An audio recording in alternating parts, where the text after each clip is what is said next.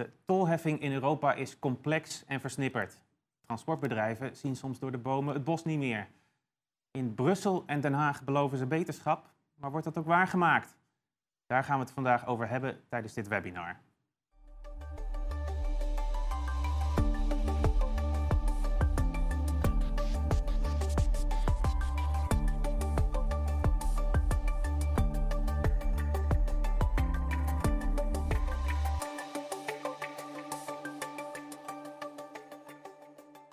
Goedemorgen en welkom bij dit NT-webinar over tol in Europa. De Eurovignet-richtlijn, EATS en de Nederlandse vrachtwagenheffing. Er komt nogal wat op ons af als het gaat om trucktol. Maar wat verandert er eigenlijk in de praktijk? Waar moet je als ondernemer rekening mee houden? En waarom gaan veranderingen op dit gebied eigenlijk altijd zo moeizaam? Nou, we hebben genoeg om over te praten. Uh, dat doe ik vandaag met drie gasten, hier alle aanwezig in de studio. Uh, Ines Berkhoff, vice-president EMEA van MSTS. Eh, Marco Bruin, je bent fleet manager bij Schenk Tank Transport. En Paul Poppink uh, van transportkoepel TLN. Eh, van harte welkom alle drie. Um, en als je als kijker vragen hebt voor onze gasten, um, dan schroom vooral niet om die te stellen. dat kan aan de rechterkant van je scherm in de chat. Um, en we proberen die vragen dan zo goed als mogelijk mee te nemen in dit webinar. Uh, Marco, ik begin even bij jou. Uh, een versnipperd tollandschap in Europa. Ervaar jij dat als uh, fleet manager zelf ook zo? Ja, dat, dat zien wij zeker. ik moet wel zeggen dat de laatste tijd meer dingen bij elkaar komen door, door nieuwe technologieën die in de toolboxen verkrijgbaar zijn. Mm -hmm. En als we de tijd een stukje terugdraaien, zeg maar een jaar of uh, nou ja, vijf, zes, zeven, dan, waar echt landen toegevoegd werden aan, aan het tolnetwerk in Europa. ja, klopt het. Um, en ja, zoals gezegd, het is, ehm, het is, echt een probleem geweest voor ons om, om in ieder geval alles bij, goed bij elkaar te kunnen krijgen. Met elk land in, met de juiste apparatuur te rijden.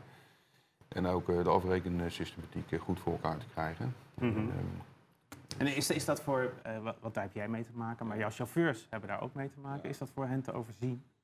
Het is voor hen te overzien. Alleen ligt er contact voor ons als bedrijf om daar uh, ja, goed dus onze chauffeurs te informeren. We, in welk land moeten ze, moeten ze waar op letten? Dat is natuurlijk erg van belang.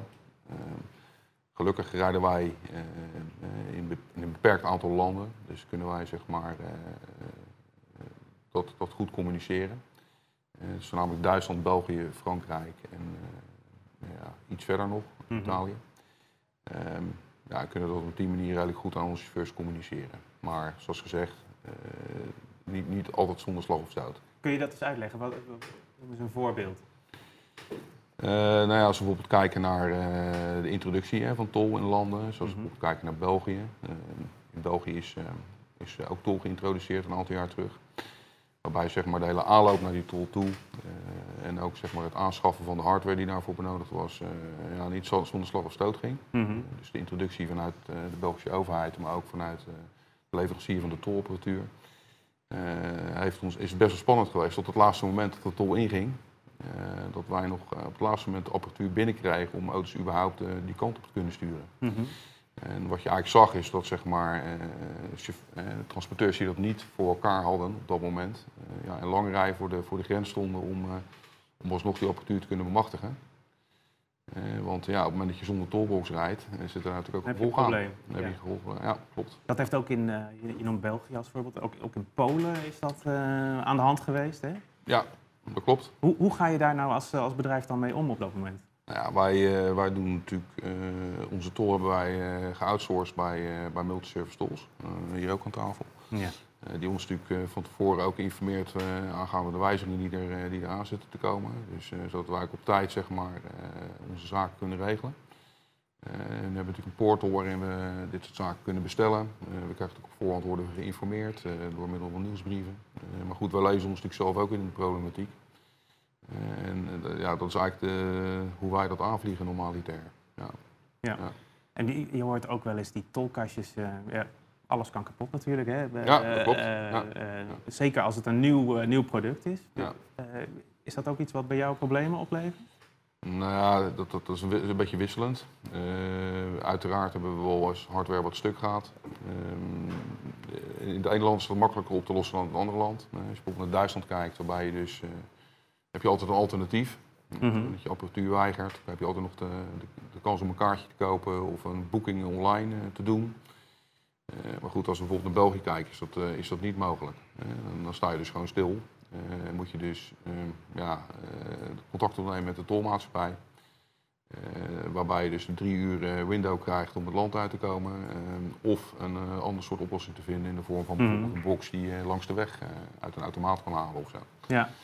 Maar dat is dus niet ja, een erg handige manier zeg maar, om je reis te vervolgen. En hoe is de betrouwbaarheid? Heb je, zijn er vaak gewoon problemen met, met, de, met de apparatuur? Nou, de betrouwbaarheid zie je voornamelijk uh, bij introductie uh, van, van een nieuw tolproduct is die betrouwbaarheid niet altijd optimaal. en wat je eigenlijk ziet is dat al naar gelang de tijd dan vordert, als het product op de markt is, dat het wel verbetert en de uitval steeds minder wordt. Ik moet zeggen, we werken op dit moment met een Eachbox, dus eigenlijk een, een multi-landen box, mm -hmm. ja, die eigenlijk weinig tot geen uitval geeft. Um, ja, daar zijn we wel erg, erg blij mee. Ja. Andere nadeel is weer wel, hè, op het moment dat je meerdere boxel, uh, of landen op één box hebt en de box valt uit, ja, je dus eigenlijk van al die landen niet meer uh, gebruik kan maken. Uh, en dus in elk land weer een eigen oplossing moet gaan zoeken. Ja. Dus dat is wel weer een nadeel van een Eachbox, maar zoals gezegd, de kwaliteit is absoluut wel verbeterd van die boxen. Ja, ja. ja. Nou, laten we even kijken wat onze kijkers thuis hier eigenlijk van vinden. u kunt nu gaan stemmen op de eerste poll de eerste stelling. En die luidt: Tol in Europa. Ik zie door de bomen het bos niet meer. En we horen graag of u het daarmee eens bent uh, of juist oneens. Paul, als je die stelling hoort, wat hoor jij vanuit jouw achterban? Zien transportbedrijven door de bomen het bos niet meer of valt dat mee, denk je? Nou, ik denk dat tolheffing natuurlijk al een tijdje aan de gang is in Europa.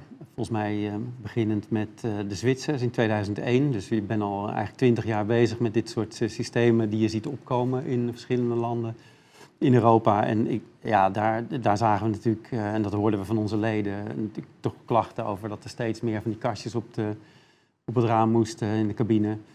Uh, dus we zijn inderdaad daar wel uh, nou, eigenlijk ook al een hele tijd richting Brusselse politiek uh, mee bezig om, om dat aan te kaarten. Is, en, is het een belangrijk onderwerp voor, voor Ja, zeker. Nou ja, want het gaat natuurlijk ehm, het gaat, gaat, een hoop geld om. Eigenlijk als, als vervoerder financier je eigenlijk ook nog de staat in al die landen voor. Mm -hmm. de kans als het misgaat op hoge boetes is groot. Dus dit is echt wel, uh, wel een thema. Dat hebben we bij de verschillende, nou ja, met name Duitsland, hè, toen dat begon, 2005, heel veel klachten over. En die hadden ook echt technische problemen. België, nou, dat heeft Marco ook over.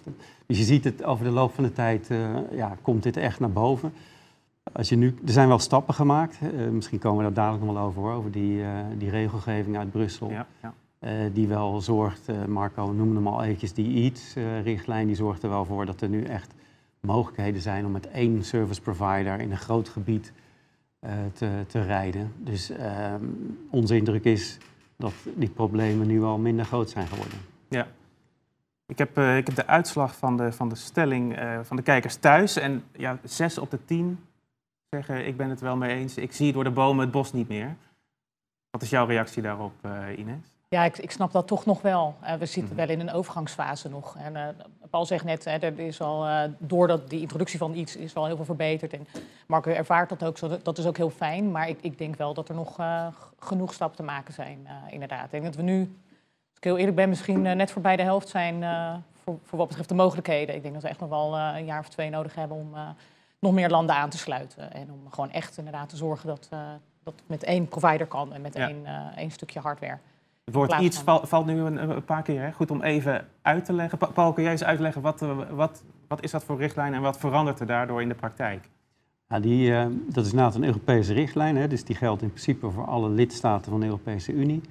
Uh, en die regelt een paar dingen. En de belangrijkste is uh, dat lidstaten die tol heffen voor vrachtauto's, die zijn verplicht om naast hun eigen systemen ook private aanbieders uh, toe te laten op hun tol voor, uh, voor inningsdiensten.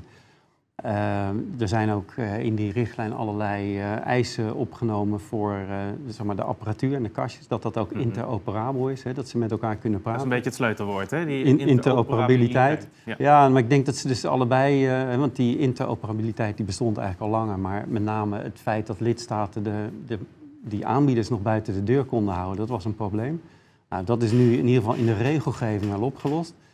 Ines die heeft daar vast eh, vanuit de praktijk nog wel wat eh, over te vertellen, maar dat is eigenlijk het belangrijkste. En nog een, een derde punt, denk ik, wat eh, goed is om te noemen, is dat die richtlijn ook regelt dat lidstaten verplicht zijn om de gegevens van kentekenhouders met elkaar uit te wisselen. Mhm. En waarom is dat belangrijk? Nou, kijk naar de, de vrachtwagenheffing die Nederland wil gaan invoeren. Ehm, die is bedoeld onder andere om ook buitenlandse vrachtauto's mee te laten betalen voor het gebruik van het wegennet.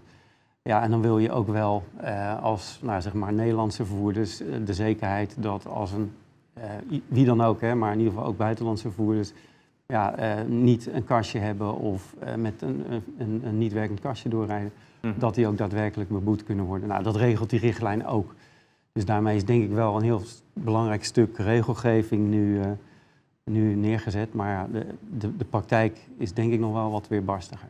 Ja? Eh, Zou jij dat, eh, daar eens wat meer over kunnen vertellen? Ja, zeker. Het, de uitvoering is, is, ook, is wat vrijgelaten. Hè. Dus er zijn wel richtlijnen gegeven, ook ten aanzien van de, eh, ja, eh, hoe het zou moeten worden uitgevoerd. Maar er is voldoende lucht gelaten, eh, toch om ieder land eh, zijn, eigen, eh, ja, zijn eigen plan te laten trekken. En, eh, dus dat, dat merken wij in de uitvoering. Daarom gaat het ook zo langzaam. En, eh, en dat is heel erg jammer, uiteraard. Uh, ja, want met name eh, de vervoerders hebben daar last van. Uh, als het, en om een voorbeeld te geven, een land mag zelf bepalen of zij, uh, of zij zelf willen bepalen zeg maar, hoe de kilometerheffing wordt berekend. Dus Ja. op basis van de afstand die gereden is. Dus dan zou je als technologiebedrijf zoals wij dat dan zijn, dan zou je alleen maar positiedata doorgeven. En dan, doen eigenlijk, dan gebeurt de calculatie aan de, aan de kant van de, van de overheid. Maar er zijn ook landen die zeggen nee, dat moet dan die service provider doen. Dat is een heel andere technologie, dat is veel ingewikkelder, dat is ook Mhm. veel uh, kost, kostintensiever.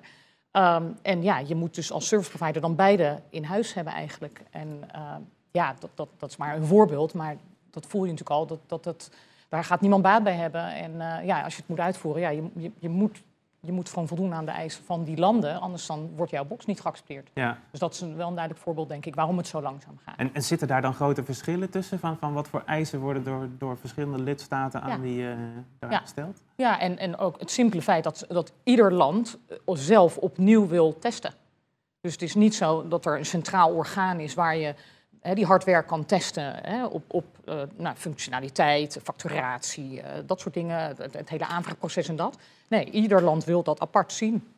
Ja, Ja. Nou ja dan uh, kun je uitrekenen. EU heeft vrij veel landen. Dus, Ja, we hadden het net even over dat ja, debakel, mag je misschien wel noemen, hè? die invoering van tol in Polen en uh, misschien in iets mindere mate ook in België. Met zo'n zo'n iets richtlijn, als die nou helemaal goed geïmplementeerd is overal, voorkom je dan dit soort uh, ja, bijna protectionistisch uh, beleid in dat soort landen? Nou, als je het aan mij vraagt, dan zou ik zeggen, dan is, is, is tijd en communicatie hier gewoon een enorm ding geweest. Ik denk Mhm. dat zowel in België als in Polen de tijd veel te kort was uh, om het te implementeren en, uh, en de communicatie gewoon onvoldoende. Uh, dat is denk ik in beide gevallen het, het, probleem geweest. Dus als voor een voldoende tijd wordt genomen en ook duidelijk van tevoren helder is wat er verwacht wordt van, van de lokale service provider en van de iets provider, dan is er geen probleem. En Ja. dat was nu in beide gevallen niet zo. Uiteindelijk eh, is het doel natuurlijk dat het eh, Europa breed uh, dat daarmee gewerkt gaat worden. Uh, in Nederland ligt dat nu voor, hè, geloof ik, de, de, de implementatie, of is net achter de rug. Um, kun je eens iets vertellen, Paul, over hoe is die adoptie in, uh, in, binnen de EU? Um, ik denk dat je bedoelt van de iets-richtlijn. Ja, ja. ja. Nou, die richtlijn die is, um, die is vorig jaar is die, uh, gepubliceerd. Uh, en die, dan hebben lidstaten een bepaalde termijn om die ook in, om te zetten in, uh, in nationale regelgeving. In Nederland is dat nou, eigenlijk gebeurd in zoverre dat die is door de, eerste, de Tweede en de Eerste Kamer vastgesteld. Dat was eigenlijk gewoon een hamerstuk. maar hij moet, volgens mij moet die nog officieel gepubliceerd worden. Maar dat, dat is een kwestie van korte tijd, denk ik. Ja, en hoe dat in andere, al die andere 27 lidstaten zit, die hebben daar een termijn voor. Um, en ja, dan, dan moeten ze het uh, geïmplementeerd hebben. Dus ja, uiteindelijk zal zeg maar, die wetgeving eh, dat stukje komt wel goed. Eh, maar inderdaad, eh, die implementatiekant ervan, eh, ja, dat, dat is nog echt wel lastig. En daar zie je ook, hè, eh, naast wat Ines net eh, schetst, dat landen natuurlijk ook wel neiging hebben om hun eigen leveranciers en hun eigen systeem eh, te bevoordelen. Eh, ja, zo zit Europa toch helaas eh, nog steeds in elkaar. Dat is ook de reden dat het heel lang geduurd heeft voordat die, die richtlijn er kwam. Mhm. En die, dus die, die neiging is ook niet zomaar weg. En ik, ik vermoed zomaar dat je dat op allerlei hele kleine uitvoeringspunten nog wel terug gaat zien. Dat, ze, dat ze toch een beetje proberen hun eigen dienstverleners eh, het, het nog net wat gunstiger aan te kunnen laten bieden. Ja. Want Ines, eh, MSTS is iets aanbieder in, in Nederland. Je bent daar ook in andere landen mee bezig. Kun je daar eens iets over vertellen? Over hoe gaat dat in de praktijk in, eh, in verschillende landen? Ja, dus eh, wij zijn in 2019 zijn wij eh, eh, gecertificeerd voor iets. Hè, dus wij zijn eh, eh, eh, door het RDW goedgekeurd om zelf een, eh, een, eh, een box op de markt te brengen. Eh, dus we zijn inmiddels eh, met een aantal landen al, al heel ver op weg, eh, inderdaad in de accreditatiefase zoals dat dan heet. En nou ja, waar je dan tegenaan loopt, dus wat ik eigenlijk net ook al zei, je moet met al die landen eigenlijk om tafel om uit te leggen wat, welk, welke hardware je gebruikt. Eh, je moet van hun uit- uiteraard begrijpen van, hè, hoe moeten de, de interfaces gebouwd worden, welke data moeten er over de lijn eh, gestuurd worden. En dat zijn allemaal ja, verschillende, eh, verschillende eisen en wensen eigenlijk waar je tegenaan loopt. En, en dat moet je ontwikkelen en, en dat hebben we gedaan. En dan zie je dat een aantal landen gelukkig al een heel stuk verder zijn. België heeft inmiddels natuurlijk, want we zijn, wat is het, inmiddels vijf jaar verder, daar natuurlijk heel veel stappen in gemaakt. Dus ja, daar kunnen wij wel, daar profiteren wij uiteraard van. Maar ja, je ziet ook landen die, eh, ja, die hebben net die iets-richtlijn eh, net geadopteerd, zeg maar. Mhm. En ja, daar is of net een toldomein sta- statement, dus waar dat eigenlijk allemaal in bes- beschreven is, is eigenlijk net eh, vastgesteld en gepubliceerd. Dus daar kunnen wij eigenlijk nu pas naar kijken, hè, wat betekent dat dan en hoe moet dat dan worden uitgevoerd. Andere landen die zouden het hebben moeten doen, hebben het nog niet gedaan. Dus die zijn eigenlijk, ja, die, die, die lopen achter in feite. En, En gaat het dan om, eh, om Oost-Europese landen of eh, is daar iets over te zeggen? Eh, ja, er zijn, zijn inderdaad een aantal landen in, in, in, in Oost-Europa die, ja, die hebben dat gewoon nog niet zodanig gepubliceerd zoals het zou hebben moeten zijn. En ja, daar, daar proberen wij dan, wij zijn onderdeel van een overkoepelend orgaan die de belangen behartigt van iets providers en tool service providers. En ja, daar proberen wij natuurlijk dan weer via Brussel weer invloed op uit te oefenen. Want het kan natuurlijk niet zo zijn dat de Europese Commissie eigenlijk de, de weg vrijmaakt eh, hè, door die richtlijn en dat er dan toch nog landen zijn die, eh, die dwars liggen. Ja, dat, dat is wel waar wij tegenaan lopen. Ja, ja. Nou, zijn er eh, in die landen krijg je dus iets ehm, eh, aanbieders vanuit de markt, zeg maar. Je hebt ook altijd eh, de lokale eh, eh, aanbieder.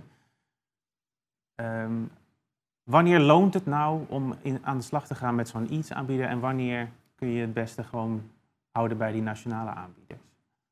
Oh, dat is een goede vraag. Ik denk dat Marco er ook wat van, van moet vinden, vind ik. Want ik eh, ga natuurlijk voor eigen progie... eh, kwe- eh, Zullen we het dan eerst aan Marco vragen? Eh, je mag het van mij. Ik heb wel een mening over alle twee, want ik heb allebei de producten, dus een probleem niet. Maar ik denk Ja. dat jij er wat van moet vinden, eerlijk gezegd. Ja.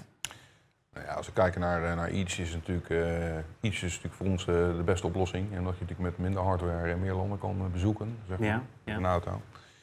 Alleen eh, het, het slagen zeg maar, van die operatie in een iets-box is natuurlijk ook eh, van belang. En wat we hebben gezien ook in het verleden is dat we beter eh, een lokaal product kunnen pakken dan, eh, dan een iets-product, omdat zeg maar, dat hele iets-product nog niet volwassen genoeg is. Mhm. zeg maar. Ehm, kijk, wij als, als transportbedrijf zijn natuurlijk bij gebaat om, eh, om eenvoudig, hè, want tol is natuurlijk voor ons een, ja, het is een moetje. Hè. Ja, het- het Doe is- het niet voor je lol, hè? je doet het niet voor je lol. Ehm, dus wij werken graag met een, met een, systeem wat snel werkt, wat, wat hè, zonder problemen eh, draait en waar de chauffeur ook eh, nauwelijks eh, naar hoeft te kijken. Want dat is natuurlijk Mhm. van belang. En ehm, ja, wat, wat wij zagen in het verleden is, bijvoorbeeld voor België, hebben we natuurlijk ook een Belgische toolbox gehad. Ja. Ehm, ja, dat werkt op dat moment gewoon beter dan, dan de iets-oplossing. En op dit moment is de iets-oplossing volwassen genoeg om dat netwerk zeg maar, goed te kunnen vertalen en, en de juiste informatie te En werken we nu voor alle nieuwe voertuigen die we nu uitleveren in ons wagenpark Mhm. met iets-boxen eh, voor België. Eh, het voordeel van iets-box is dat we natuurlijk landen kunnen aan- en uitzetten. Dus stel dat je een eh, land hebt waarbij de iets-oplossing toch niet doet wat je wil, Mhm. dan kan je altijd uit laten zetten en voor een lokale oplossing kiezen. Dus dat maakt het wel wat flexibeler. En wanneer kies je dan voor een, voor een lokale oplossing? Ik kan me Nou, voorstellen dat dat met, ook met kosten te maken heeft. Ik weet niet of er, of er verschillen in zitten. Nou, niet zozeer met kosten, maar meer met betrouwbaarheid. Dus eh, op het moment dat er een, een, een land zeg maar, toegevoegd wordt aan de, aan de iets-oplossing, eh, doen wij vaak eerst een pilot. Hè? Dus dan kijken we met een paar auto's, joh, eh, kunnen we daar inderdaad met iets-oplossing rijden? En geeft het geen storing of problemen? En eh, als het zich bewezen heeft, dan eh, faseren we zeg maar, de, eh, de, de niet-iets-oplossing uit en dan gaan we naar de iets-oplossing toe. Mhm. Zo moet je het eigenlijk zien. Eh, je moet je voorstellen op het moment dat wij eh, voor 3, 4, 500 auto's eh, in één keer alles omzetten. En daarna blijkt dat eh, in de helft van de gevallen eh, we tegen allerlei problemen aanlopen. Hebben we daar natuurlijk veel meer werk aan. Dus eh, dat is niet de bedoeling. Nee, dus we willen echt het goed getest hebben. Mhm. En, voordat we echt voor de iets-oplossing kiezen, zeg maar. Ja. En dat is België daar een goed voorbeeld van. Ja. Ines, herken je dat? dat er, Ook- Ja, ik snap het helemaal. Ja, ik, eh, we hebben dat ook gezien bij onze klanten uiteraard. Ik denk dat er in Mhm. het begin wat eh, aarzeling was ja? of iets het wel ging worden. Ja. Eh, ik denk dat, dat, dat we dat punt gelukkig voorbij zijn. Eh, dus dat, dat is een goed teken. En dus ja, je ziet gewoon meer en meer voerders die, eh, die toch van die lokale oplossing afstappen en op die, op die iets-oplossing gaan. En ik denk ook dat als je, als je kijkt naar de, de ontwikkeling van iets, dat, dat, daar gaat gewoon zoveel meer dienstverlening uit voortkomen nog dan uit een lokale oplossing. Dus ik, ik denk dat uiteindelijk gewoon de waarde die, eh, die iets providers toevoegen gewoon groter gaat zijn dan de Mhm. lokale oplossing. Wat bedoel je dan met die, eh, met die dienstverlening? Wat, Nou ja, dat kan natuurlijk van alles zijn, maar eh, je- moet voorstellen dat als je een, een, een iets-box hebt en zeker als je hem zelf uitgeeft, dan ben je eigenaar van de, van de data, heb je toegang tot de data en daar kun je wat mee. Hè. Dus je, je kunt met die positiedata iets, hè, je kunt iets terugdoen naar die vervoerder, wat het dan ook kan zijn. Hè. Voor Schenk zal dat waarschijnlijk niet relevant zijn, die zullen vast met hele mooie telematica dienstverlener eh, samenwerken. Maar wat kleinere vervoerders, die kunnen best baat hebben bij een hele simpele track-and-trace oplossing, om maar eens wat te noemen. Mhm. Ja, dat kan. En, en dat is vaak bij een lokale oplossing niet het, eh, niet het geval. Een lokale oplossing is echt puur en alleen bedacht om die tolheffing te, eh, te regelen en reguleren, maar verder niet. En eh, Ja. ja, wij, wij willen gewoon echt als, eh, als dienstverlener gewoon wat verder gaan en kijken eh, wat, hoe kunnen we nog meer eigenlijk die markt bedienen en, eh, ja, en daar ja. aanvullende dienst op. eh. Paul, hoor je, hoor je dat ook vanuit je... Of je wilde iets zeggen? Ja, nou, ik denk inderdaad eh, dat het is het, eh, de ontwikkeling hè, de, de- naar wat, wat volwassen markt. Eh, als je kijkt naar België, Mhm. dan hadden we inderdaad heel veel klachten in het begin over één, specifiek één kastje. Ehm, ook over de hele beboeting die er omheen zat overigens.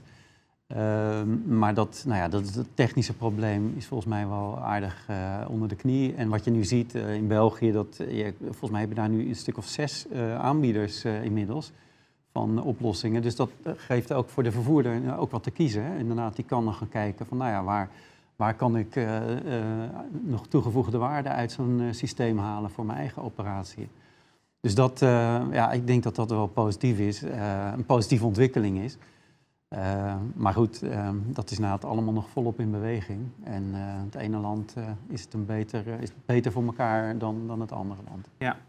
Nou, we kunnen weer even eh, kijkersonderzoek doen. Eh, laten we dat even doen. U kunt thuis weer stemmen op de volgende poll, de volgende stelling. En die luidt, eh, iets gaat het leven van transporteurs gemakkelijker maken.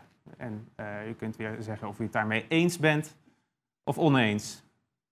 Proef hier aan tafel dat het, iedereen is daarmee eens hier, hè? Ja. Zie jij dat anders, Paul? Nou ja, de- ik denk dat het wel afhankelijk is van waar je je, je dienstverlening doet als, eh, als vervoerder. Als je, Mhm. eh, als je vooral binnenlands vervoer doet en, en je hebt je eigen IT-systeem, ja, nou ja, dan, dan zou ik me kunnen voorstellen dat je voor de, de simpele eh, staatsoplossingen kiest, zeg maar. Ehm, maar als je er meer, eh, als je vooral ja, veel internationaal rijdt, eh, dan, dan denk ik al heel gauw dat, eh, dat iets een interessante oplossing eh, is. Ja. Ja, dus eigenlijk hoe groter het gebied waar je actief bent, hoe, eh, hoe meer je eraan hebt. Ja, ik denk dat daar ook nog wat gaat veranderen, heel eerlijk gezegd. Dat is, was altijd wel een beetje het, het, het idee. Maar eh, ja, ik, ik denk zeker, eh, als het aan ons ligt in ieder geval, dan gaan wij wel proberen om, eh, om ook op die Nederlandse markt eh, wat, ja, wat te bedenken wat, eh, ja, wat nog aan- aanvullend eh, kan zijn en wat gewoon beter is. Wij zien echt wel, als je België als voorbeeld neemt, eh, het, puur het facturatiesysteem van het lokale Belgische systeem. Als je echt een, een originele btw-factuur wil hebben, dan moet je naar de portal gaan van de, eh, van de overheid om die factuur te downloaden. Ja, Ja. Dat is natuurlijk gewoon helemaal niet prettig. Je wil gewoon een factuurtje in, in je mailbox geschoten krijgen waar gewoon de btw al op staat en, Ja. hè, en Ja. registreren. Je wil niet naar een aparte portal. Dus maar eens een voorbeeld te noemen. En Dus daar denk ik dat ook echt nog wel, eh, wel stappen te maken zijn. Ja. Dus eh, dat, Ja. dat is het mooie wel, denk ik, van die regelgeving. Die, die maakt ook innovatie mogelijk Ja. op dit eh, Ja. gebied. En ja, wij hopen ook gewoon dat er, gewoon, ja, dat er goed feedback komt van de markt. Hè. Wat, wat kan er beter? Want dat gaat is natuurlijk een voordeel dat Nederland relatief laat is. Hè, als je het hebt over de truckheffing in, eh, in Nederland. Maar ja, dat heeft wel een voordeel, voordeel dat we goed met elkaar nu ervaring kunnen uitwisselen. En we weten wat niet goed werkt in Ja, ieder geval. ja. Daar komen we zo meteen nog uitgebreid over te spreken, over die Nederlandse truckheffing. Ehm, ik heb ook wel e- even, als je een toekomstbeeld moet schetsen, zeg maar, komt er een tijd dat je gewoon met één factuur en één kastje zonder problemen in heel Europa rond kan rijden als vervoerder? Ja? Ja. En als je daar een, eh, een tijdspad aan zou moeten plakken? Ja, ik, ik, ik denk dat de komende twee jaar gaan, eh, dat gaan een grote stap opleveren, denk ik. Denk jij dat ook? Ja, nou ja, volgens de richtlijn zou dat zo moeten zijn. Ja. Dus, eh, eh, dus we hopen daarop. Eh, je moet je voorstellen dat het eh, voor een vervoerder zoals wij eh, erg belangrijk is om alle data rondom die tol natuurlijk ook eh, op een centraal punt binnen te krijgen. Eh, je moet je voorstellen dat eh, de tol natuurlijk vaak op werkkosten wordt afgerekend met, met opdrachtgevers. Mhm. Eh, je wil er ook zo snel mogelijk over beschikken, over die financiële data, zodat je het ook op tijd in je factuur kan verwerken. Ehm, eh, dus eh, ik, verwacht van iets dat we in ieder geval, eh, je hebt een gecentraliseerd punt in één box, vaak van één aanbieder. In dit geval kan dat multiservice zijn, Mhm. die voor ons ook weer zeg maar, die hele centrale facturatie dan op poten zet. Waardoor we ook zeg maar, voor alle transporten die we in de afgelopen maand gedaan hebben, ook echt alle tol hebben met alle financiële data daarachter. En dat ook kunnen verwerken richting onze klanten. Nee, want uiteindelijk is het eh, voor ons een administratieve last die we natuurlijk zo klein mogelijk willen houden. Ja, Eh, ja. Los van zeg maar, de interoperabele eh, eh, activiteiten die we doen en, en de technische kant van het verhaal, is dat natuurlijk ook een erg belangrijk onderdeel van, van Tol. Ja, ja. Ik zie dat onze, onze kijkers die, die verwachten heel veel van iets. 97 procent. We hebben bijna iedereen die, eh, die zegt eh iets gaat mijn leven makkelijker maken. Er is één, één praktisch ding. ehm, als, als commerciële aanbieder kun je natuurlijk ook klanten weigeren. Hè, die eh, eh, niet kredietwaardig zijn of om een andere reden. Ehm, dat, is, dat staat denk ik haaks op wat overheden willen. Kun je daar eens iets over vertellen, Paul? Ja, dat, eh, inderdaad, eh, dat is de vrijheid van een private aanbieder. Eh, en, en daarom zie je dat eigenlijk alle landen, en dat, dat zie je ook terug in eh, de plannen die Nederland heeft, dat ze eigenlijk allemaal wel een eigen eh, zogenoemde hoofddienstaanbieder eh, aanwijzen. eh, die eh, ja, echt, eigenlijk verplicht is om iedereen als klant eh, aan te nemen, maar die dan ook wel alleen op het, eh, nou, ja, in, in dat land zelf eh, eh, actief is.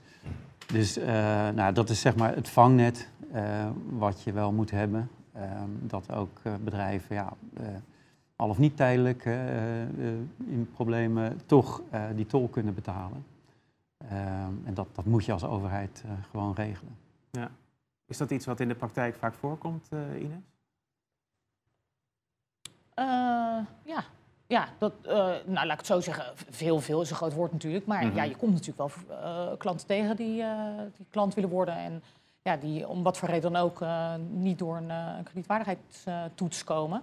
Eh, nou is daar, zijn daar ook wel weer oplossingen voor te voorzien hoor, eh, in de praktijk. Dus eh, wij hebben ook echt wel klanten die, als je bijvoorbeeld simpelweg net gestart bent, Mhm. hè, als vervoerder, ja, dan is het gewoon heel lastig om, om, om een kredietwaardigheidstoets te doen. Dus ja, dan, dan maak je afspraken over contante waarborg, ik voorzie maar wat. Hè. Dus dat, dat soort dingen gebeurt. Maar ja, met name denk ik de niet-Nederlandse vervoerder die dan binnenkomt bij ons en toch in Nederland om moet gaan betalen, daar moet ook een oplossing voor komen. En, en dat is misschien dan, ja, dat is de, de vraag, zeg maar, hoe dat, eh, hoe dat moet. Daar zijn ook wel weer oplossingen voor te bedenken. Je zou kunnen denken aan een, eh, een, een prepaid systeem bijvoorbeeld. Hè. Dat, ook dat zou via een iets provider prima denkbaar zijn. Hè. Dus als dat bijvoorbeeld een, een wens zou zijn, dan zou ik zou daarover na kunnen denken.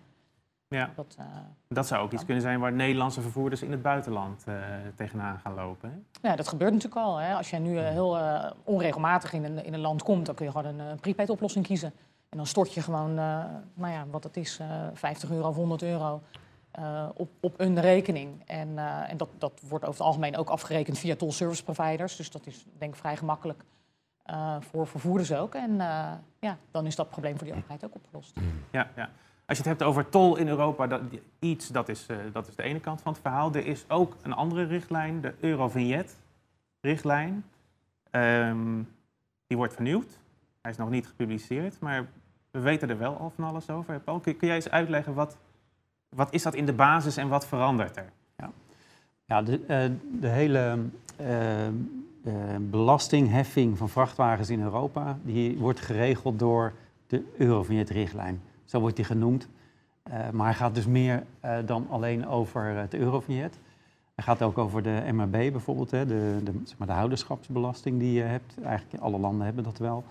En hij gaat ook over tolheffing. Dus dat zijn eigenlijk de drie componenten die, waar die eh, richtlijn over gaat. Die bestaat ook al een jaartje of eh, 22, denk ik. Die richtlijn heeft een aantal updates gehad. En de laatste ehm, update, daar nou, is heel lang over onderhandeld.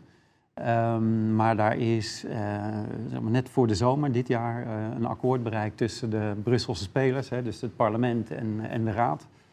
En dat akkoord dat wordt nu uitgewerkt in concrete teksten. En daar nou begrijpen wij in ieder geval van dat dat nog, eh, eh, nou ja, het gaat echt over de laatste punten en comma's, maar daar zijn ze nog druk mee, eh, mee bezig. Dus die teksten zelf kennen wij ook nog niet. Verwachting is dat die ergens in eh, het voorjaar, vroege voorjaar, februari, maart, dat die gepubliceerd zal worden, die nieuwe richtlijn. Maar we weten wel al een aantal elementen die gaan veranderen. Eh, allereerst gaan zeg maar, even de, oude, zeg maar, de ouderwetse vignetten die, eh, gaan vervallen. Die moeten uitgefaseerd worden. Dat wordt dus een bedrag per tijdseenheid. Nou, ons eurovignet is daar eh, nog een voorbeeld van. Maar andere landen hebben, hebben ook nog wel dat soort oplossingen. Dat mag dus op termijn niet meer. Die moeten vervangen worden door een elektronische kilometerheffing eigenlijk. Ehm, nou, als je naar dat stukje kijkt, eh, dan zie je dat die richtlijn heeft een aantal componenten ehm, wat je als lidstaat mag heffen. Je mag heffen voor het gebruik van de weg, dus om de kosten van aanleg, onderhoud en beheer van het wegennet eh, te, te bekostigen. Dan mag een lidstaat mag er nog een component overheen leggen voor externe kosten, zogenaamde externe kosten, dus wel luchtvervuiling en, en geluid bijvoorbeeld. Mhm. En dan is er nog een mogelijkheid om eh, congestieheffing eh, erop te leggen in drukke gebieden. En tot slot eh, ehm, is er ook nog een mogelijkheid in bepaalde gebieden in Europa, en dat is nu, zijn dat bergachtige gebieden, lees de Alpen, waar dan ook nog een markup eh, bovenop mag. Nou, die, die componenten, daar gaan een paar dingen in veranderen. Het belangrijkste is wel die infraheffing. Die is nu gedifferentieerd naar euroklassen. Mhm. Dus hoeveel NOx of eh, fijnstof een voertuig Ja. uitstoot. Ja. En dat gaat naar een, een CO2-klasse.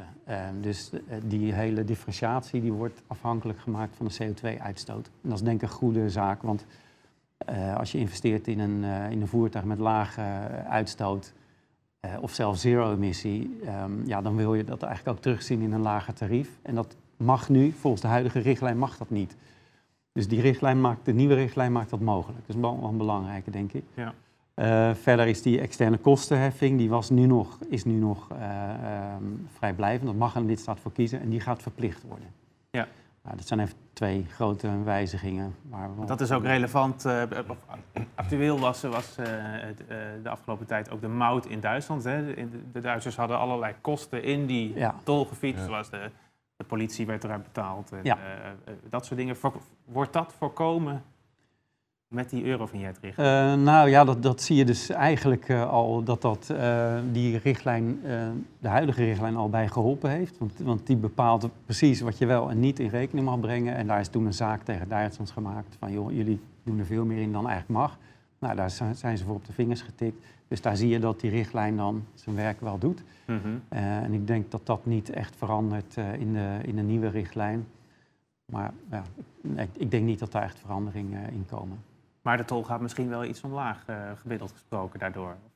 Ehm, ja, dat zou je misschien verwachten naarmate er meer eh, met eh zero-emissievoertuigen gereden gaat worden. Mhm. Maar wat je natuurlijk ziet is dat op het moment dat de schatkist van een bepaald land dan inkomsten gaat mislopen, dan, gaan toch die, dan worden die overall tarieven toch wel weer verhoogd. Ja. Want het blijft hoe dan ook een belangrijke inkomstenbron voor heel veel landen. Ja. Hebben jullie ook te veel tol betaald in Duitsland? Eh, Eh, nou goed, wij zijn op de hoogte inderdaad van het feit eh, wat net genoemd werd. Ja. Want, we hebben daar ook een ja, soort gezamenlijke claim zijn we gestart. En er is natuurlijk vanuit. Duitsland een, een organisatie waar je aan kan sluiten. Een soort alliantie om, om zeg maar daar bezwaar eh, tegen te maken. Dat hebben we ook gedaan. mhm. Maar goed, dat is pending. Hè. We moeten kijken hoe dat, hoe dat uit gaat pakken. Ehm, zijn al wat voorstellen gedaan, maar die dat werd nog niet, eh, was nog niet voldoende. Dus eh, we, wachten daar, eh, we wachten daarop. Maar goed, wij zien dat natuurlijk ook, hè, wat Vogel Park al aangeeft. In Duitsland is er bijvoorbeeld nu ook een regeling, hè, dat je op eh, bijvoorbeeld alternatieve brandstof rijdt, dat je dus geen tol betaalt. Hè. Ja. We hebben schenkt zo'n flink aantal voertuigen op LNG rijden bijvoorbeeld. Nou, de hele tol is dan eigenlijk, hoef je niet te betalen. Dus dat is weer een voordeel. Loopt overigens tot 2023, dus ik ben benieuwd wat er na gaat gebeuren. Eh, want tol is natuurlijk een eh, be- best wezenlijk onderdeel van, eh, als, als kostenpost zeg maar, van, je, van je rit. Mhm. En eh, daarmee kan je natuurlijk ook wel wat verschil eh, maken, ook in je tarieven. Is daar iets over te zeggen van, van hoeveel procent, eh, je zegt het is een wezenlijke kostenpost, maar hoe groot is die ongeveer op het totaal? Ja, dat ligt natuurlijk een beetje aan de, aan de afstanden die je rijdt in een bepaald land. Maar eh, goed, je praat al snel over eh 15 of 20 cent per kilometer, wat je natuurlijk niet betaalt op het Ja. moment dat je eh, die ontheffing hebt, zeg maar. Ja, ja. Dat is best een wezenlijk, eh, wezenlijk bedrag. Ja. Ja. Dus het helpt, het helpt jou ook wel om eh, bijvoorbeeld investeringen in die, eh, die alternatieve brandstoffen, om dat terug te verdienen. Ja, nou ja, goed, dat blijft natuurlijk een, altijd een business case natuurlijk. Als we kijken naar bijvoorbeeld de ontwikkeling van de brandstofprijs van LNG, die is nu sky high. Dus ja, dan is de business case weer, ziet er weer wat anders uit dan, dan een jaar geleden. Ja, maar goed, maar het is natuurlijk niet alleen de business case, het is ook een stukje verantwoord ondernemen, denk ik, wat je als transporteur uit wil dragen. Eh, en, eh, ja, eh, en ik vind het mooi dat Duitsland in ieder geval zegt van nou oké, maar dat je daar je best voor doet, dan hoef je bij ons geen tol te Mhm. betalen. Dus ja, dat is weer een voordeel. Dus we hopen dat meer landen dat voorbeeld gaan volgen, want eigenlijk dat zien we dat niet terug in andere landen. Nou, Duitsland is eigenlijk het enige land die daar, ja, die daar rekening mee houdt. Ja, ja. En ik vind dat je, ja, hè, dat je een gezamenlijk doel hebt om die CO2 te verlagen, dat je ook op dat vlak, vind ik, Europees moet kijken naar eh, dit soort eh, constructies. Paul, die, eh, die, die, dit soort richtlijnen, TLN lobbyt natuurlijk ook in Brussel, of, of jijzelf, eh kan ik me voorstellen. Wat was nou voor jullie iets, een heet hangijzer? Of, of is er iets waarvan je zegt, dat wilde ik per se eh, binnenhalen als het gaat om die Eurovignet-richtlijn? Ehm, nou ja, wat, wat, wat eigenlijk wel vervelend is van veel van die tolsystemen in eh, landen, dat dat eigenlijk alleen maar voor één groep eh, weggebruikers geldt, hè? Het, het vrachtverkeer. Ehm, wij kijken eigenlijk altijd naar die, ehm, eh, die tolheffing als een instrument om ook de doorstroming op het wegennet te verbeteren.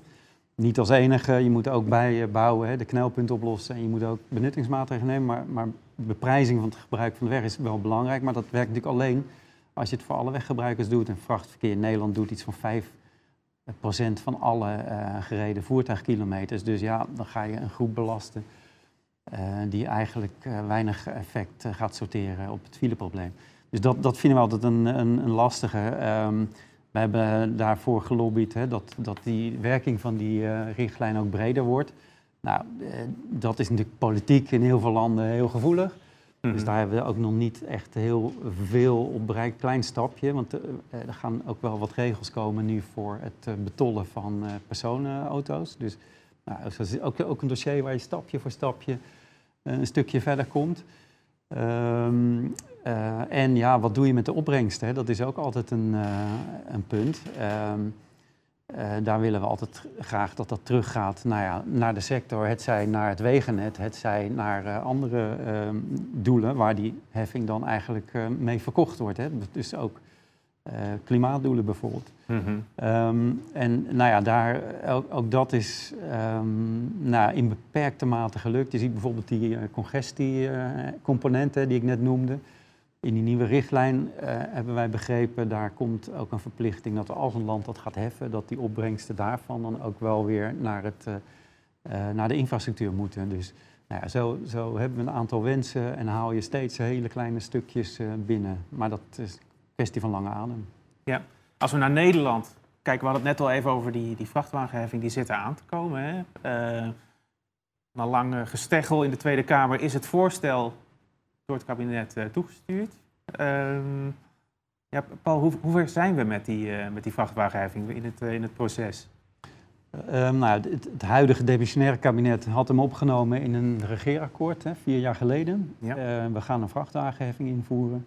Nou, in de afgelopen vier jaar is er hard gewerkt om daar een heel concreet wetsvoorstel voor te maken. Ehm, daar zijn wij ook eh, bij betrokken met een aantal andere partijen. Eh, maar dat wetsvoorstel, dat ligt er nu en dat is inderdaad nu naar de Tweede Kamer gestuurd. Ehm, dus dat moet eh, nog wel door de hele parlementaire molen heen. Dus de, volgende week is eigenlijk de eerste stap die de Kamer neemt door een vragenronde. Dus alle, alle partijen die kunnen dan vragen over dat wetsvoorstel insturen. Nou, dat is eigenlijk de eerste stap van die hele behandeling. Hoe lang dat gaat duren, ja, de, de, Kamer maakt eigenlijk zijn eigen tempo en eigen agenda. Ehm, maar wij hopen natuurlijk dat dat toch wel redelijk snel eh, door die Kamer komt. Dan moet hij naar de Eerste Kamer. En, ja, en dan eigenlijk heeft, als dat geregeld is, eh, dan gaat de hele molen in werking voor eh, de aanbesteding van, van de systemen en dergelijke. Dus je ziet dat het, nou het ministerie geeft aan in dat wetsvoorstel ehm, dat het ergens in 2026 ehm, ja, van, van start zou moeten gaan. Ja. Eh, maar ja, ehm, eh, we hebben natuurlijk wel wat voorbeelden gezien in Europa dat er dan nog wel wat problemen opdoemen. Dat hopen we uiteraard dat het hier niet gebeurt. Maar het is natuurlijk ook best wel een risico dat het, of een kans dat het nog eh, later Ja, gebeurt. ja. Problemen, eh, sommige mensen in onze chat voorzien ook problemen. Peter Ruiter die vraagt, wat voor tips zouden jullie aan de overheid willen geven voor een geruisloze implementatie? Heb jij daar eh, ideeën bij, eh, Ines? Eh, ja, ik, nou dan kom ik weer terug op timing en communicatie, denk ik. Mhm. Ik denk gewoon vroegtijdig beginnen ehm, en goed communiceren. En ik, dat, ik heb dat ook wel vaker gezegd. Alle marktpartijen bij elkaar aan tafel erbij betrekken. Niet alleen met een beperkt deel van betrokkenen, maar echt alle partijen. Mhm. Omdat ja, als je dat doet, dan weet je gewoon, nou ja, dan weet je in ieder geval met grotere zekerheid dat het een beter product wordt. Laat ik het zo zeggen. Denk je dat dat een, een valkuil eh, gaat zijn? Dat, de- dat de overheid te veel op eigen houtje aan de slag gaat? Nou, ik moet heel eerlijk zeggen, eh, tot nu toe vind ik dat de Nederlandse overheid het echt heel goed doet. Eh, Mhm. Ze zijn ook echt wel, ze hebben die wensen, die niet alleen ik heb uitgesproken, maar ook anderen hoor, die hebben ze echt wat harder genomen. En er is dus veel overleg. Ik, ik weet veel overleg is met TLN, eh Eh, eh, ik, er is zelfs met ons ook overleg. Wij hebben mee mogen denken. Eh, wij hebben zelfs een concept gestuurd aan de Nederlandse overheid zoals wij denken dat een tructol eruit zou kunnen zien. Technisch gezien, zeg maar. En daarbij ook echt geprobeerd alle wensen die de Nederlandse overheid heeft, daarbij geprobeerd in te willigen. Dus ja, dat, dat vind ik echt wel, dat getuigt wel in ieder geval dat, dat we het proberen goed te doen. Ja. Dus dat is denk ik de eerste stap. Ja, en dan, eh, zoals gezegd, moet eh, op tijd gestart worden. En, en laten we ook, eh, dat is dan misschien nog een oproep, maar laten we niet proberen het wiel weer opnieuw uit te vinden. We hebben dit spel nu al zo vaak gedaan met elkaar in Europa. Er moeten echt systemen te bedenken zijn die in andere landen prima werken, waar wij van moeten kunnen zeggen, nou weet je, laten we gewoon een, dat kopiëren en dan misschien een beetje aanpassen naar de Nederlandse wensen, zeg maar. Want ik snap best wel dat ons wegennet net niet hetzelfde is als het Ja. Wegennet, bijvoorbeeld. Dat snap ik wel. Maar er zijn echt wel gewoon goede systemen te bedenken in Europa. En wat zijn dan concreet dingen wat we, wat we van de Duitsers zouden, zouden kunnen leren op dit gebied? Eh, nou, wat, wat eh, eh, ik persoonlijk, en ik, ja, nogmaals, ook weer voor Marco natuurlijk een vraag om te beantwoorden. Maar wat ik er goed aan vind, is dat ze ook goed nagedacht hebben over dat valkuil-netwerk, zeg maar. Dus wat als het systeem niet werkt? Wat Mhm. als je er niet vaak komt? Eh, dat, dat hebben zij echt goed gedaan. En eh, en dat in vergelijking met België bijvoorbeeld. En dan krijg je wat Marco net schetst. Ja, dan moet die vervoerder als die box het niet doet of als je er nooit komt... dan moet je naar ja, wat, wat wij dan gekscherend eh, een, een fruitautomaat noemen. Ja. Om, om dan een, een eenmalig een boxje uit, die, uit een automaat te trekken. Ja, dat, dat, dat is natuurlijk niet praktisch als je een chauffeur bent, weet je. Terwijl in Duitsland ga je dan gewoon als, als fleetmanager of iemand op de administratie of wie dan ook... die kan gewoon op de portal van de Duitse overheid... die vertelt gewoon ik wil van A naar B voor dat kenteken en, en dat wordt geboekt. Eh, Ja. Je kunt daar betalen met een, eh, nou ja, met, een, een, een kaartje. Dat kan zijn, een kaart van ons kan zijn, een, kaart van een tankmaatschappij. eh allerlei mogelijkheden zijn. Het is heel flexibel. Marco, liever, liever het Duitse model dan het Belgische, hoor ik. Nou, op dat vlak zeker. Mhm. En ik vind ook, we zitten natuurlijk in, eh, we leven in 2021. Hè. Digitalisering is, eh, is er. Overal heb je een app voor tegenwoordig. Eh, dus ik zou zeggen van kijk, kijk ook naar die kant. Hè. Chauffeurs die eh, zijn onderweg, hebben eigenlijk allemaal een smartphone. Dus stel bijvoorbeeld een app eh, ter beschikking waarbij je als chauffeur in kan loggen op het portal van jouw werkgever en, en daar die boeking kan doen bijvoorbeeld. Hè. Eh, dat je indirect wordt doorverwezen naar die tolprovider of wat dan ook. eh, wat gewoon 24-7 beschikbaar is, eh, op het moment dat het systeem niet zou werken. Eh, en wat, wat wij natuurlijk in het verleden veel meegemaakt hebben, is dat als systemen niet werkten, ja, dan werden wij gewoon thuis gebeld. Hè, van ja, ik sta hier langs de AX en mm -hmm. mijn tolbox doet het niet, wat moet ik nu? En dat zijn gewoon echt gevallen die, die bij ons ja, zijn gebeurd. Nou, dan moet je dat ter plekke op gaan lossen. Dat is gewoon erg lastig. Hè. Ik denk, uh, op het moment dat er een, een nieuw tolsysteem wordt ontwikkeld, wat Ines ook zegt, is het gewoon erg van belang dat je kijkt naar wat is er al, uh, wat, wat werkt en wat, werkt mhm. niet, wat, hè, wat werkt niet of wat zou minder werken. En luister inderdaad naar de gebruikers. En TLN kon daar natuurlijk een, een prima uh, pleidooi voor houden, waar vervoerders tegen aangelopen zijn de afgelopen jaren bij introducties van, van nieuwe tolsystemen. Ja. En heb je het idee dat je als vervoerder zelf ook, ook genoeg betrokken wordt of genoeg voorlichting krijgt? Nou ja, goed, dat, dat, dat, dat verschilde. Hè, als ik kijk naar de trajecten die we gedaan hebben, verschilde dat een beetje per, per systeem en per mhm. land. Ehm, ik moet zeggen dat, uh, uh, dat wij meer hangen aan onze tolprovider, hè, dus, uh, die zeg maar, het voor ons afwikkelt, in dit geval MSDS. Ehm, dan kijk ik natuurlijk langs de zijlijn wel mee wat er vanuit de overheden wordt gecommuniceerd. Maar goed, ja, ik, ik zou een, een, soort, een soort vervoerdersloket openen, inderdaad, als, als Nederlandse overheid zijn, om in ieder geval uh, mensen te informeren waar ze informatie kunnen downloaden. Bijvoorbeeld uh, uh, handleidingen, dat soort zaken. waar je gewoon op een vrij simpele manier wordt uitgelegd wat je moet doen op het moment dat het niet werkt. Of, mhm. En als het wel werkt, hoe kon ik dan zien dat het wel werkt? Dat is ook van belang. dus ja, maar als we kijken bijvoorbeeld naar Duitsland, Duitsland heeft een, eh, een, een betrouwbaar systeem, eh, Toll Collect. Uh, ik zou eerder naar dat systeem kijken dan bijvoorbeeld naar het systeem in België, wat, uh, wat nu ook wel goed werkt, maar uh, toch ook wat minpunten kent, vind ik. Ja, ja. ja. Nou, zijn er ook zorgen over die Nederlandse vrachtwagenheffing dat die, ja, dat die te duur wordt eigenlijk? Hè? de terugsluis is als een soort wortel, wordt die voorgehouden. De opbrengst gaat terug naar de sector en kan worden gebruikt voor, uh, voor verduurzaming. Um, tegelijkertijd horen we dat er honderden miljoenen extra worden uitgegeven aan de, de ontwikkeling en aan de, de, de exploitatie wordt ook duurder. Uh, ja, Paul, blijft er eigenlijk nog genoeg over van die terugsluis om de, om de, de sector een beetje tevreden te houden? Ja, maar een belangrijke vraag inderdaad. Um, die, uh, die ons ook wel erg bezighoudt. Um, als je kijkt naar die, die hele opbrengst, ehm, dat zou zo'n uh, 600, 700 miljoen per jaar uh, moeten opleveren, bruto, de staat. En dan gaan daar een paar posten vanaf. Het eurowet uh, vervalt, dus die, uh, dat is ongeveer 200 miljoen euro die de staat daaruit compenseert dan uit de opbrengst van de vrachtwagenheffing. Hetzelfde geldt voor de verlaging van de motorrijtuigenbelasting.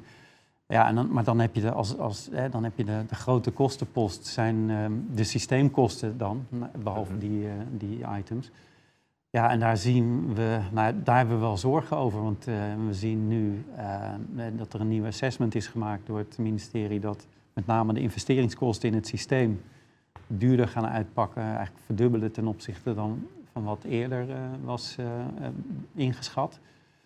Ehm, nou ja, dan, dan is dat is één kostencomponent. Dan heb je ook nog de jaarlijkse uh, exploitatiekosten. Die worden nu zo ingeschat op uh, ongeveer 100, 125 miljoen per jaar. Ja, die, die twee zijn wel van belang voor de vraag van hoeveel blijft er onder de streep dan over voor die verduurzamingen. Er wordt nu gerekend met, nou, zeg maar eventjes 250 tot 300 miljoen euro die dan beschikbaar nog is voor de sector voor die terugsluis voor verduurzaming en innovatie. Uh, maar naarmate die, uh, ja, die, die kosten van het systeem gaan oplopen, wordt dat natuurlijk een steeds kleiner bedrag. Dus daar hebben we echt wel zorgen over. Daar is het ministerie nog wel mee bezig, want die zijn, laten daar nog een second opinion op uitvoeren. En Ze zijn zelf ook een beetje geschrokken, hè? Nou ja, dat, zij zien dat natuurlijk ook wel, dat dat een, uh, een Mag nadeel is. Mag ik een vraag over stellen? Want dat, dat, ik heb dat natuurlijk ook gehoord. Weet jij, Paul, wat het verschil is in, de, zeg maar, in het opzetten van het programma? Het verschil tussen zeg maar, de echte, het, het systeem zelf, zeg maar, dus de, de computer noem ik dat maar mhm. even, en de hardware die nodig is, uh, dus de kastjes. Weet, weet, jij wat daar de, de, het verschil is? Is het hoofdzakelijk het een hoofdzakelijk het ander? Is het 50-50? Heb jij daar? Mm, nee, daar heb ik niet uh, echt uh, goed zicht op. Het zijn natuurlijk twee belangrijke componenten. Wat, wat, ik wel weet is dat het ministerie in ieder geval hoopt dat er zoveel mogelijk met iets providers eh, gewerkt gaat worden. Want dan hoeven ze zelf eh, minder inderdaad te investeren Precies, in die, dat is in de die, eh, zorg, want die hardware die die is gewoon duur. Ja, Ja. precies. Dus ja, als, als de Nederlandse overheid denkt van nou, we moeten voor de complete sector, voor het geval dat, boxjes in voorraad nemen. Ja, dat zijn miljoenen. Dat, Ja. Zo'n zo'n zo'n box die kost gewoon gemiddeld tussen de 100 en 200 euro. Nou, Ja, ja. Reken maar uit. Ja, een belangrijk punt. En die, eh, nou ja, die kun je natuurlijk. Ik weet niet hoe lang, hoe lang hebben jullie een als eh, zeg maar afschrijftermijn voor zo'n box? Oh, dat ding zou in principe tussen de 5 en 10 jaar mee moeten kunnen. Oké, nou ja, dus je kunt het wel uitsmeren over een aantal jaren. Maar eh, ja, eh, wel een zorgelijk punt. En het is ook de vraag, hè, welke keuzes maakt de overheid bij, eh, bij de inrichting? Want er zitten in dat systeem, jij noemde er twee, maar er zitten heel veel verschillende componenten natuurlijk eh, in, hè, die, eh, die je allemaal moet eh, beleggen bij een uitvoerder. Ehm, ja, en daar kan je verschillende keuzes in maken. Wij hopen dat ze zoveel mogelijk eh, inderdaad systemen gebruiken die al bewezen hebben in het buitenland te werken.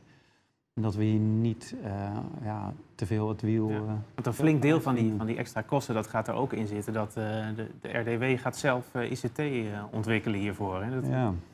Honderden miljoenen gaat dat kosten. Kan dat niet, kan dat niet beter? Nou ja, die, die vraag hebben wij ook, ja, inderdaad. Ehm, ik, ik, ehm, als je de memorie van toelichting ziet bij het wetsvoorstel, dan wordt daar inderdaad in eh, geschetst dat eh, de RDW in beeld is als hoofddienstaanbieder. Eh, maar ook als zeg maar beheerder van het hele eh, achter back-office systeem.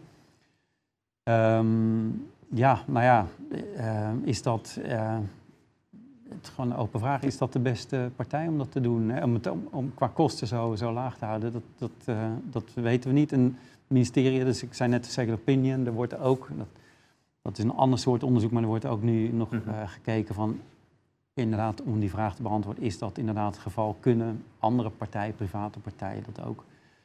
En waar, waar de overheid bang voor is, eh, is dat je, eh, nou ja, als je het helemaal bij marktpartijen neerlegt, eh, dat je dan te veel afhankelijk wordt van zo'n marktpartij. Dat is een probleem wat Duitsland heeft meegemaakt toen nou ja, die concessie van Toll Collect afliep. Ja. Eh, ja, dan, dan, dan is het, als je dan een nieuw systeem wil optuigen, nou, dat is nogal wat. Hè? Dat zal de overheid niet zo gauw doen. Dus dat is wel waarom men kijkt van, nou ja, kunnen we het niet toch gedeeltelijk bij een, eh, ja, een partij als de RDW neerleggen? Eh, maar ja, onze vraag is van, is dat dan de enige manier om die risico's eh, te beperken? Zijn er niet eh, andere mogelijkheden voor om dat aan de voorkant in contractvormen beter af te, te, te regelen? Maar ja. Heb jij daar ideeën over, eh, Ines? Ja, ik, nou, ik, ik, ben het met Paul eens eh, dat het een hele spannende is, zeg maar. Er zijn inderdaad eh, opties. En ik, ik hoop ook inderdaad maar dat er zoveel mogelijk met meerdere ogen naar gekeken wordt om een verstandige beslissing te nemen. Ik, ben niet, denk ik, in de goede positie om te beoordelen of RDW wel of niet de partij moet zijn. Of je als overheid dat wel of niet in eigen hand moet houden. Want ik heb ook echt wel voordelen gezien van als je als overheid het uitbesteedt aan aan een private partij. Ja, ik, ik denk dat gewoon, eh, als, als gewoon voldoende ogen meekijken en meedenken, dan zal er ongetwijfeld wel, eh, wel de goede oplossing uitrollen. En eh, ja, nogmaals, wij gaan dit niet voor het eerst doen als enige land in Europa. Dus ik, ja, ik kan me niet voorstellen dat de Nederlandse overheid ook niet heeft gekeken bij andere landen van hoe hebben jullie dat ingericht en zouden we daar niet iets van kunnen lenen? Ja, ja, dat is een duidelijke boodschap. We kunnen ook weer even kijkersonderzoek doen. Ehm, staat weer een poll klaar waar u op kunt stemmen. En die luidt, de Nederlandse vrachtwagenheffing is een ordinaire melkkoe. Eens of oneens?